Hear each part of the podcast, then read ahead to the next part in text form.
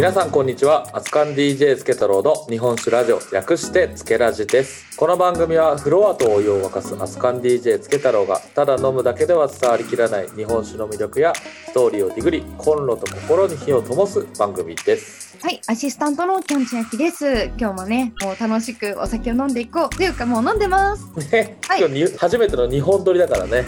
そうですね、前後編ということで、もうすでにちょっとね、お酒入ったことで、うん。今ね、まだ午前中ですから。そうですね。まだはい。12時回ってないからね。楽しいね。いやーもう昼酒は。いや、幸せな時間ですよ、これはね。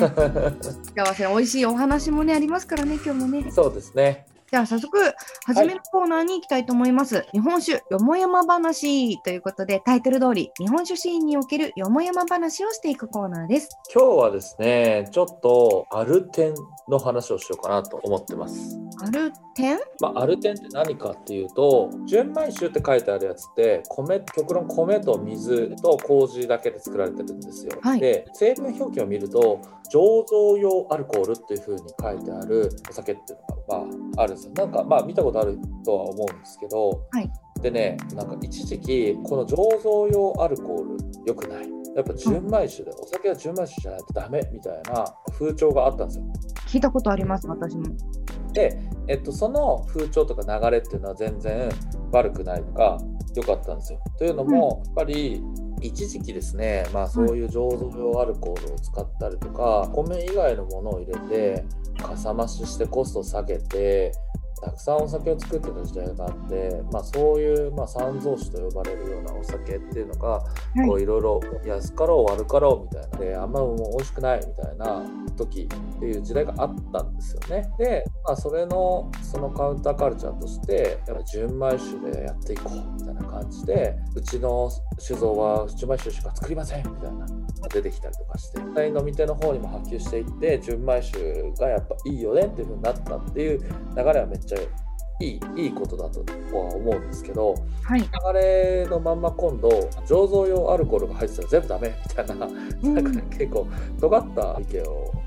持つ人もまあ出てきたりとかして。そうですね。うんでなんかあれですよね、アルコール、このアルテンというか、それってあの発酵、菌の動きを抑えるものっていうふうに聞いたことがあるんですけど、合ってます？えっとね、金の動きを抑えるためではないかな。あのいくつかもちろんその意味があるんだけど、まあ、例えば昔のその安かろう悪かろうみたいな感じのやつって全部のお酒がそういう風に作ってるわけじゃない,、じゃないんだけど、まあ、かさ増しのためだったりとかこれって実は技術でこの技術が生まれたのって戦争がきっかけだったりとかするんだよね。そうですね。でお米がない時代お米がめちゃめちゃ大切だった時にやっぱり日本酒作らないといけないっていう風になった時にお米だけでやっちゃうとすごい貴重なお米をいっぱい使うことになっちゃうからそれじゃいかんということで醸造用アルコールを足す日本酒の技術が生まれたのだからもともとはそう技術だったんだよね。そこからなんかかさ増しの方に行っちゃってなんかあんまわその技術が悪い方向に行っちゃってたんだけど今ってなんだろうなそういうかさ増しのための醸造用アルコールを使ってなんていうのがあんまなくて僕からすると醸造用アルコールが入ってるお酒本醸造とか書いてるお酒でも美味しいのすごいあるからアルテンイコール悪って思わないでほしいなっていうのは最近ちょっと思っていいや、ある悪だなとちょっと思ってた方の人間なので、だ、わかんないんですよね。結局、日本酒ってたくさんある中でどうやって選んでいくんだっていうことを考えると、じゃあそういうものを外していこうとか、じゃあうん純米とか大吟醸とか書いてあるものって飲みやすいよねとか、みんなそういう発想で選んでいかざるを得ない。だから私たち飲み手がどうやってそのお酒を選んでいけばいいのかっていうのは、こう知識が必要になっていくなっていうのはあります。わかるだからねこの話に別に答えはないんだけど、まあ、一つまあなんかねちょっと思ってるのは、アルテンが悪っては思ってもらいたくないっていうのがあったから海外ちょっと目目を向けるとシェリー酒って醸造酒と蒸留酒をブレンドしたお酒なんだよね。っていう風にシェリー酒っていう名前がつくくらい、えーそういう技術で確立してるお酒があったりとかもするからもうちょっとね日本酒の方でも蒸留酒も混ぜたお酒っていうのがちょっと地位を向上できたらいいなと思ってるのでアルテンなならぬラムテンをしようかなと思ってます。お何ですか？それは楽しみです。その醸造用アルコールではなく蒸留酒を入れるのをラム入れてみたらちょっと面白いんじゃないかなってで、えー、今とある蔵とその画策をしてるところで。なので、まあ、ちょっとねもちろん美味しい美味しくないとか好みだから全然あの好きに飲むのはいいんですけど、まあ、実は醸造アルコール入ってても美味しいお酒結構あるよ。なので絶対純米じゃないとダメみたいなのはちょっともったいなかったりするので飲んでみてくださいねというお話でした。はいありがとうございました、はい、ちょっとね皆さんもそういうのちょっと気にして一つまた、知識がつきましたね。そうですね。はい、はい、ということでですね、早速本日のゲストをお迎えしていきたいと思います。はい、ここからはゲストの稲とアガベの岡住周平さんにもご参加いただいていきます。岡住さん、よろしくお願いします。よろしくお願いします。よろしくお願いします。はい、さあ早速ですね、前回前編でも一緒に飲んだお酒、稲とアガベプロトタイプ03生元井つけとアガベで乾杯していきましょう。はい。じゃあ乾杯。はい。何度飲んでも新鮮に美味しいお酒ですな。ねえ、もうちょっと酔っ払ってきちゃった。頑張って。結構俺も飲んだしね。飲んじゃいますよね、これ。これから普通に飲んじゃう美味しさです。そう、まあちょっとね、今は乾杯したお酒は、まあ、前編のもしラジオ聞いてない方いらっしゃったら、前編でいろいろとご紹介してるので、ぜひ聞いていただけたらなと思います。そうですね。はい。で、簡単にまあ、改めて岡住さんのご紹介させていただきますと、秋田県大賀市で今年の秋に新しい酒蔵を作る計画を進めつつ、草のどぶろく醸造所、この花醸造所で醸造とやり なんかね、ちょっとね、ずっとね、醸造とか醸造があるので、うん、まあ、いいとして、うん、はい、群馬県の土田酒造さんと稲とアガベというお酒を作っていらっしゃる岡住さんです。はい、よろしくお願いいたします。はい、よろしくお願いします。はい、今回の後編では、まあ、秋田の男鹿、男鹿ってね、あの生ハゲで有名な地域なんですけど、えー、そこで、えっと、今年の秋から新しく、えー、酒蔵を作る計画を、まあ、さっき冒頭でもお話しした通り岡住さん考えてる計画してるんですね。もう計画っていうレベルではなくてもうやるんです。なのでちょっとその部分詳しく聞いてみたいなと思ってもう後編っていうのを初めて今収録してます。しゅちゃんあのまだね 決まってないこととか言えないこともあるとは思うのでまあ言える範囲でいろいろと、まあ、例えばね、なんで新しい酒蔵やろうと思ったの？とか、そもそもなんか新しい酒蔵って何？とか、まあ、なんかそういうのをいろいろ聞けていけたらなと思っているので、ざっくばらんに話せればなと感じです。あの、はい、そもそもですけど、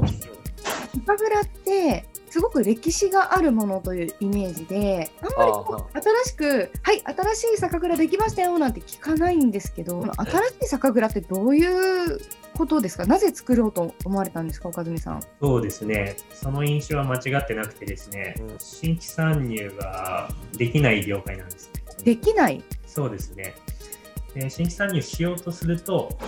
うんとどこかしらの蔵を買収したりで買収した酒蔵を最近だとその北海道に移転してしてきた酒蔵さんとかもありますけどあのまあ、とにかく既存の免許を持っている酒蔵さんを、まあ、買い取らない限りは新規参入できないっていうのがこの業界なんですね。それがなぜ作れることになるんですか？いや、まあ僕は作れないんですけど、作れる世の中にしていきたいなっていう思いでずっと活動してまして、結局今の法律を変えない限りは、誰もが新規参入できる業界にはならないんですね。法律をどうにかして変えれないかなっていう思いでずっとアラマサっていうところを辞めて今2年半になってますけど活動してきたっていうのが大きいですね。はい、それは法律的に作ることができないというのは、その指導法とかで新しい酒蔵作っちゃいけないよって言われてるんですか？そうですね、一番大きい大元としてある法律が、需給調整要件っていうのがあって、まあ、需要と供給のバランスを法律で保ちますよと。いうのがまず一つあります。まあ、需要が下がってるお酒に関して新規免許は脅しませんよっていうのを各税務署長が決めれますっていう法律がまず前提であるんですね。えー、でそれはもうどのお酒も全てそう例があります。ただ日本の中でですよね。日本の中で日本酒と焼酎とみりんに関して言うともっと厳しい縛りが実はあって、うん、日本酒焼酎みりんに関してはもうずっと需要がこう落ちてるからあの以下のものを除いては新規参入できませんよっていうのが条文でずっと書いてあるんですよ。で以下のものの中に、まあ、大体5個か6個ぐらいバーって以下のものが入ってるんですけどそこに対して新規参入者っていうのが一切ないのでなので僕が免許欲しいですって言ってもこういう法律の条文だからできませんよでおしまいなんです。へえ、そうなんですね。そうなんですだから あれだね。ということは、えっと、新しい酒蔵ができるっていうのは箱ができるに近いっていうことですね。で厳密に言うと僕は国内向けの日本酒っていうのを新しい酒蔵を作ることでできないので実際に作るお酒はその他の醸造酒っていういわゆるドブロックとか蜂蜜を醸したミードとかそういったものを作れる免許で国内向けは作るのと、はいあと今年の4月1日から申請可能になる輸出用の清酒免許っていうのがありましてこのさっき言った以下のものを除くっていう中に昨年の税制改正で輸出をするものっていうのが入ってるんですね。なるほど。なので輸出に関しては、えー、と今年の4月1日新成分から認められるので日本国内では流通できないけど海外では流通できるっていう日本酒を作る、まあ、その二段構えで作る酒蔵からスタートしてで今もいろいろ動いてはいるんですけど将来的にその法律を変えて今思いとしてはですね僕が参入する分には別にどこかしらの酒蔵さん買収して参入すれば僕だけは多分幸せハッピーになるんですけど僕よりも下の世代の若者たちで今日本酒に情熱を燃やしててすごく面白い若い子たちに出会うことが多くてですね。彼らが今週作りたいって言った時に気軽に参入できるような気軽って言っても多少ハードルを設けるべきだとは思うんですけど熱意もあって技術もあってでそういう子が参入できないっていうのはなかなか僕はおかしいと思うので、えー法律を変えたいなって思いで。やっていやそうなんだよね。これだからしゅうちゃんに初めて会った時にあのイベントに来てくれてうん。でその共通の知り合いが紹介してくれたので秋田で新しくお酒作ろうと思ってる岡住くんだよみたいな感じで紹介されてあそうなんですね。だから俺もあじゃあなんかどっかあのキューミングラを買収してお酒じゃあ作り始めるんですねみたいな感じで言ったらいやあの新規で僕取りますって言って酒造業界にいた人間だから絶対知らないわけないのにうん僕新規で取りますって真顔でさらっと言われたからあこの人やばい人だって思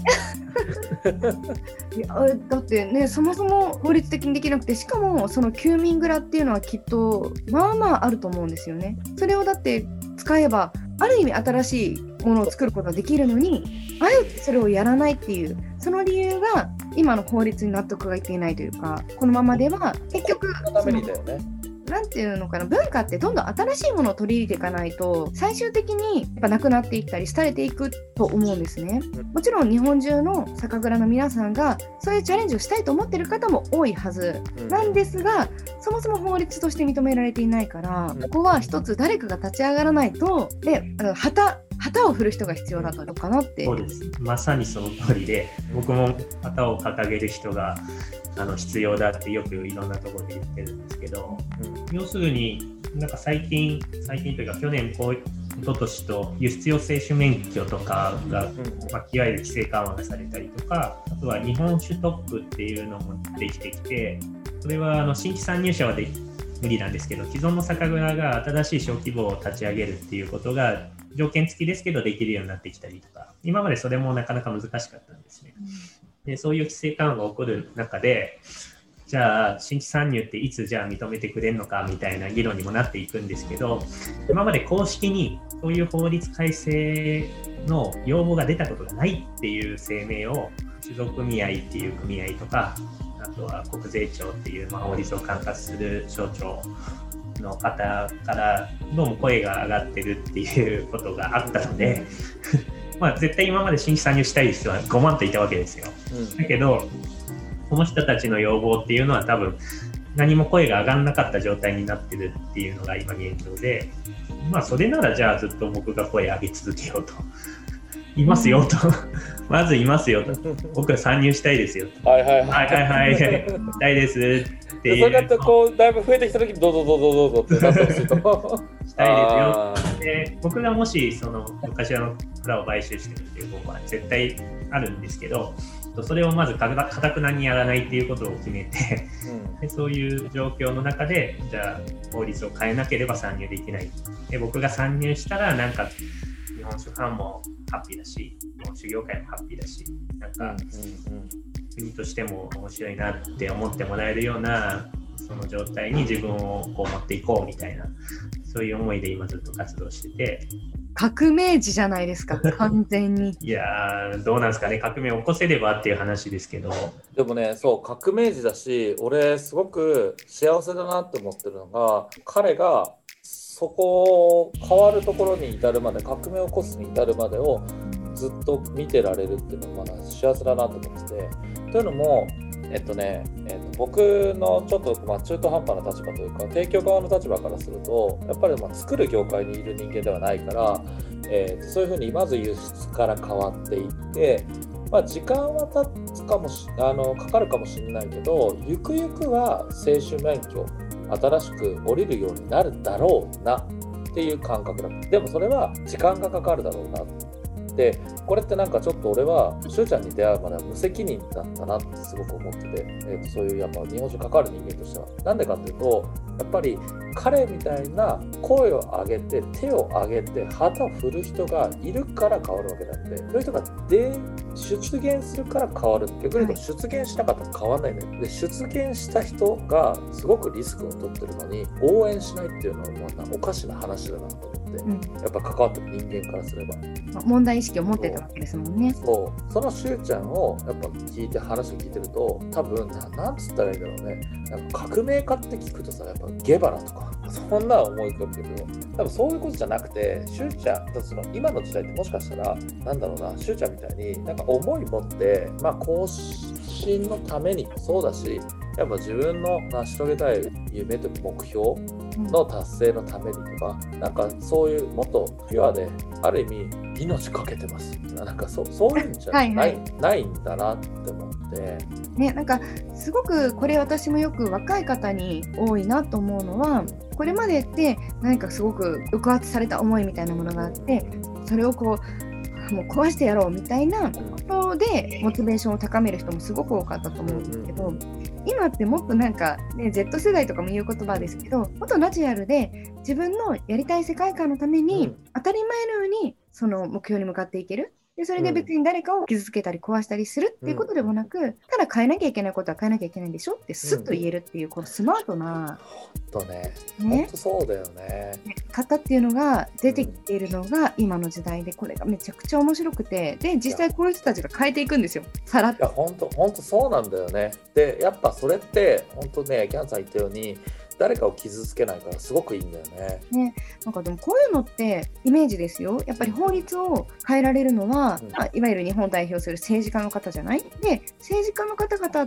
への例えばいわゆるロビー活動であったりとか、うんうん、でそのかいああいう方々ってお酒好きだと思う、うん、でも、まあ、それを決めてる人たちがいるとしたらその彼らにどうやって働きかけていくのかっていうのは、ね、結構計画していかなきゃいけないことなんですかね岡住さん。そうですね。僕もそのにただやりたいで変わるような世界ではないと思ってるのでいずれ時間は解決するとは思いますけど僕たちの世代をに上がれば、まあ、何かしら変わるんじゃないかなっていう最終的な期待感は絶対あるんですけどそれをいかに前倒しするかっていうことはむちゃむちゃ考えてて、まあ、実際に今政治家の方とも話させていただいてるんですけど僕はまだ多分彼らにとって重要な存在にはなりきれてないのでいかにじゃあ彼らにとってその重要な評伝だと思ってもらえるかとか まあそういったその地道なことって絶対必要で、うん。まあ、僕の影響力をじゃあ向こう23年でいかに高めるかっていうことがまず第一考えてたし、まあ、そのためにやってることとしてはいろいろやってはいるんですけどちょっとウルトラシー的な面白いこととしては今年の4月から実は僕のドキュメンタリー映画の撮影が入るんですね。おーすごいで それを秋田の新しいベンチャーのあの映像作家のチームが撮りたいって言って撮ってくれるんですよ。でで僕がその法律の中でできることを今進めてて将来的にこんな世の中にしたいみたいなところを一本作品にしてもらってでその作品を日本国内だけじゃなくて世界のメディアにしてもらって、で世界中からなんか日本ってちょっとおかしくないっていう声を上げてもらいたいなっていうのが、まあ、一番ウルトラシーとして考えてたりすることででその他のまの地道な活動を先に言えばよかったんですけど 話の流れですけどだけどあの輸出用製種免許って一つ僕は面白いことができると思ってて、うん、輸出ってむちゃむちゃ難しいんですよ。しんどいんですよ。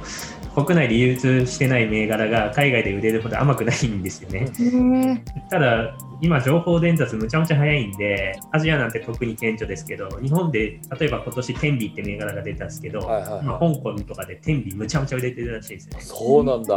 それぐらい早いんですよ、うん、日本で美味しいって思ってもらってるで人気が出てるものがアジアアメリカヨーロッパで人気っていう構造なので、うん、新規参入の人間が急にポッと海外にお酒を出して売れるような甘いもんじゃないんですよ。そんなの重々承知してるんですけど、まあ、僕のお酒作りっていうのは基本的に結構コンセプチュアルで、まあ、今の時代にもなかなか合ってるのかなっていうところがあるので、うんと磨かない、まあ、天然の菌しか使わないみたいなところで、まあ、そこの土地でしか作れないお酒をがもし醸すことができたらもしかしたら海外のそういうところに今のトップシェフとかってそういうのに敏感にならざるを得ないんですよね。ミシュランとかで星持ってるっていうのの2つ星と3つ星の差って SDGs をこう気にしてるか気にしてないかみたいな状態に今世界中のそのフーリーたちがなってる中でやっぱり僕のお酒ってそういう人たちに刺さると思ってるんですね。かつそれで美味しければ。でそういう中で僕はその雑多にこう量販的に輸出するのではなくてピンポイントであの話題作りのために輸出するっていう方法もあると思ってて、うん、なるほどね。海外の、まあ、日本国内のシェフでも例えば香港シンガポールのトップレストランのつながりとかって僕のつながりの中でも友達の友達ぐらいでそういうとこにつながっていくし、まあ、アメリカのニューヨークのものすごいレストランとも何倍はつながるし世界一のノーマンみたいなところも日本酒の文脈でつながっていきますよね。でそういう中で僕が作った少量の日本酒を彼らに直接こうプレゼンテーションして彼らに扱ってもらってノーマンにオンリストしました僕のお酒進行の日本酒村ですっていうのがなれば日本のそのトップの人たち世界のトップのレストランに置いてもらってる日本酒国内で作ってるでも日本人飲めないえ法律がおかしい、なんかちょっと変えないといけないんじゃないかなって風潮を生むためのなんかその種になるような気がしてて。いやめっちゃいいね、うん、外から攻めてこさせるんですね。外からとにかく攻める。今外、外しか攻めれないので、攻めれるところから攻めていく。面白い、そこから国内の状況を変えていくでもちろん僕もどんどんメディアに出てこういうことを批判を恐れず言っていくことで絶対この1年間で僕がこういうふうに言ってることであ法律ってそういう状態だったんだとか新規参入できないんだって思ってもらってる人が多分300人は増えたと思うんですよね。はい。もっと増えてるかもしれないですけど、でそれをじゃあ3000人、3万人、30万人にしていくだけの僕のこう、ね、ロジックを固めていくことも絶対大事だし人の説得のために、うん、それをいかにじゃあ多くの人に届けてもらえるかっていうマスメディアの力を借りることも大事だしなんかそれって多分僕の商品がどんどんどんどんこう魅力が高まっていってあのそのファンが増えれば増えるほどその思いの伝わり方ってどんどん大きくなっていくとで、まあ、とにかく今できることは自分の商品自分の酒造技術をどんどん上げて美味しいお酒を作ることかなそれが多分将来大きな波にこうつながっていくかなっていう思いでやってますね。なるほどね。実際、まあ、しゅうちゃん今外から攻めてるって言ったけど、しゅうちゃんは外から攻めてるかもしれない。でも、やっぱりやってることやってるというか、ちゃんとそういうふうに発信をしてるから、日本酒メディアの最大手の頃の社長とかが、逆にうちからちゃんとね実は応援してくれてるんですよ、まあ、評議会みたいなのがあったりとかするからそういうところにやっぱ参列する人でやっぱ若い人とかも中にはそういうふうにいて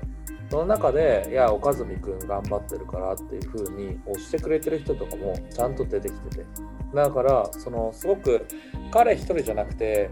結構なんだろうな。面白いのが多分これ別に法律がそうだったっていうだけで。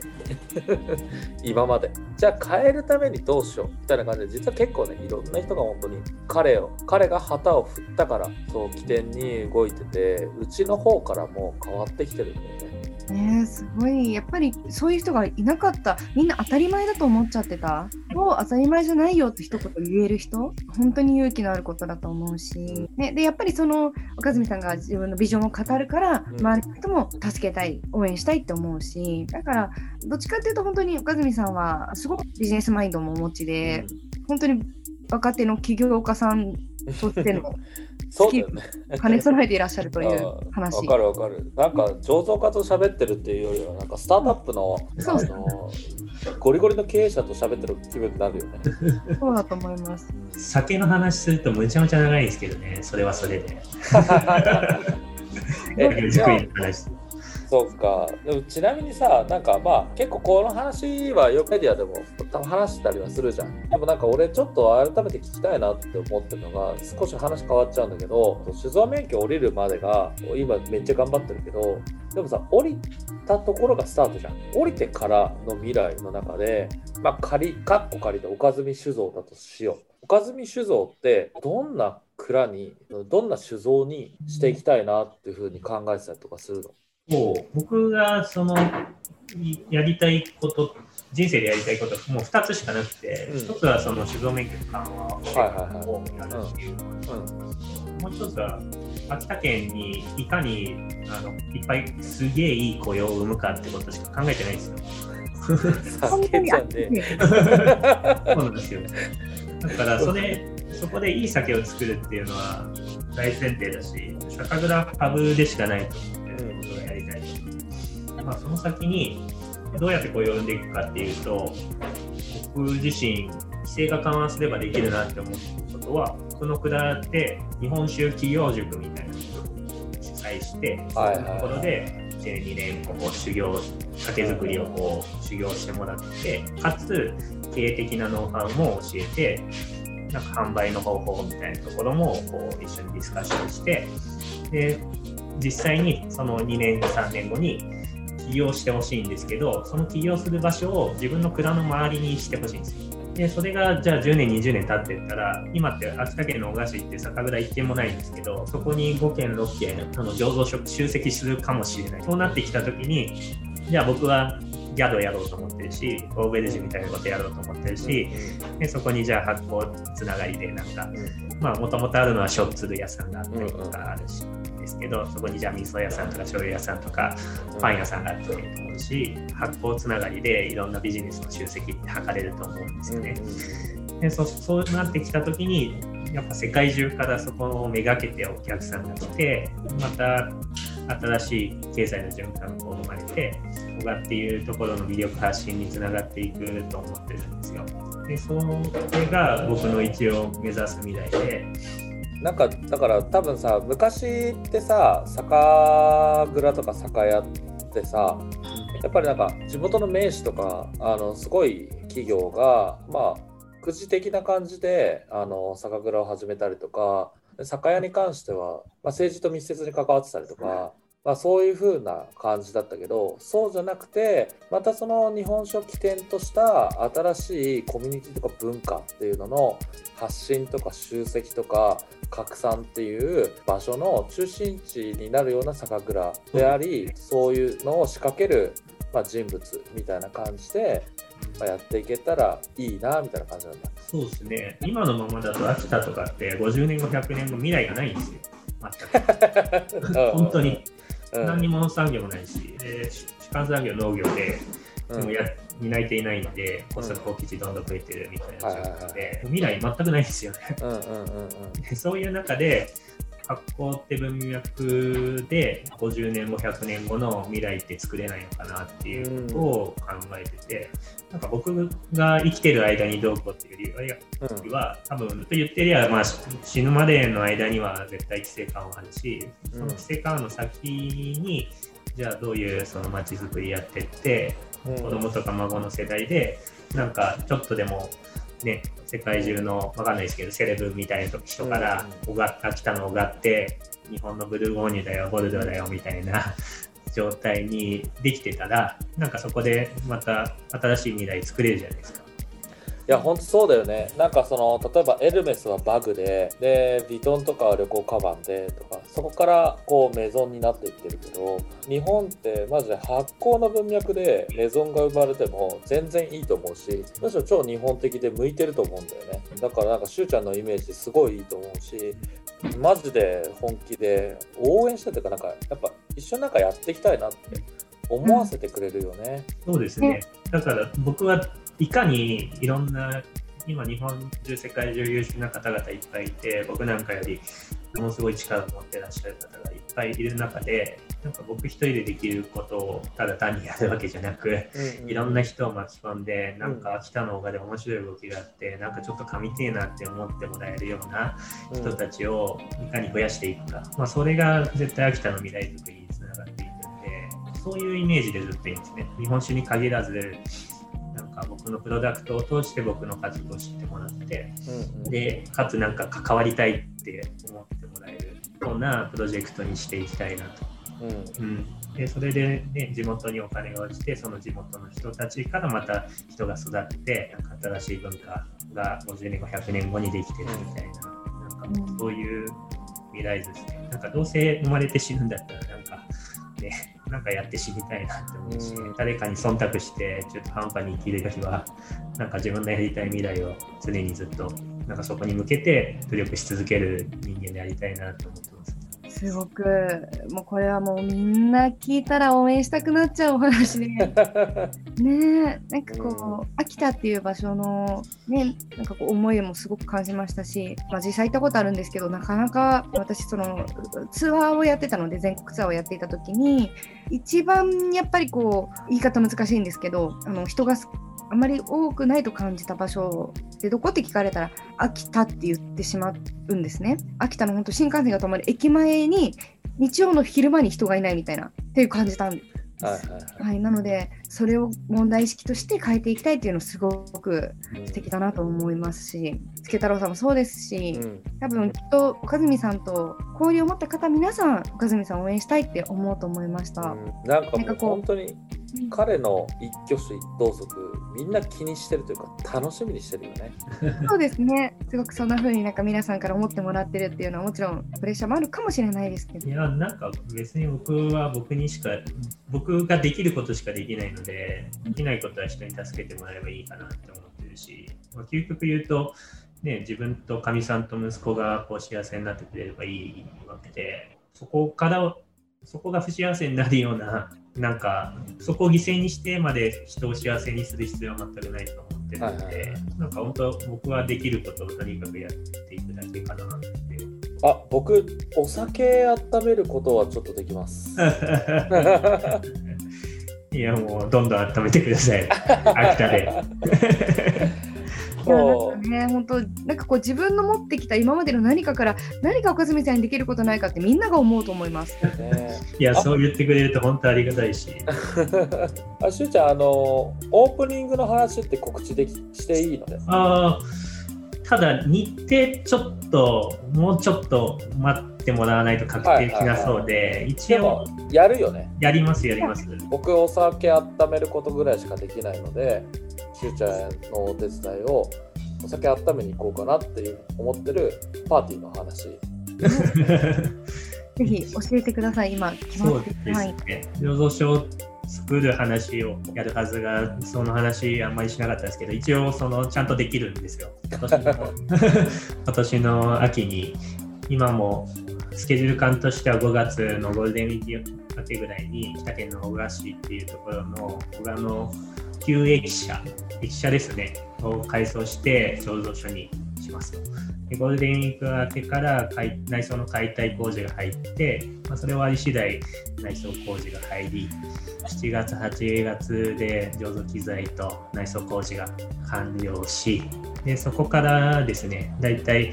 最後のその国税局の立ち会い検査、現状の立ち会い検査っていうのが全部工事が終わった後に入って、まあ、約1ヶ月後ぐらいに醸造免許が下りるので、早ければ来年の今年の10月切ってぐらいから醸造開始ができるんですね。うんうんで今のところの予定としては、ちょっとわかんないんですけど、9月の末ぐらいにプレイオープンのレセプションパーティーみたいなのができたらなっていうふうに思ってまして、やるんだったら盛大にやりたいよねっていうことで、で僕もありがたいことにいろんな料理人の方とか、助太郎さんみたいにイベントをいろいろこうこなしてる方とか、なんかもういろんな方々が来たの頃から、今はもう東京に来て1年になるんですけど、この1年間でもいろんな人がつながってですね、はいなんかかなりやばい料理人と、あの料理しに来てくれる、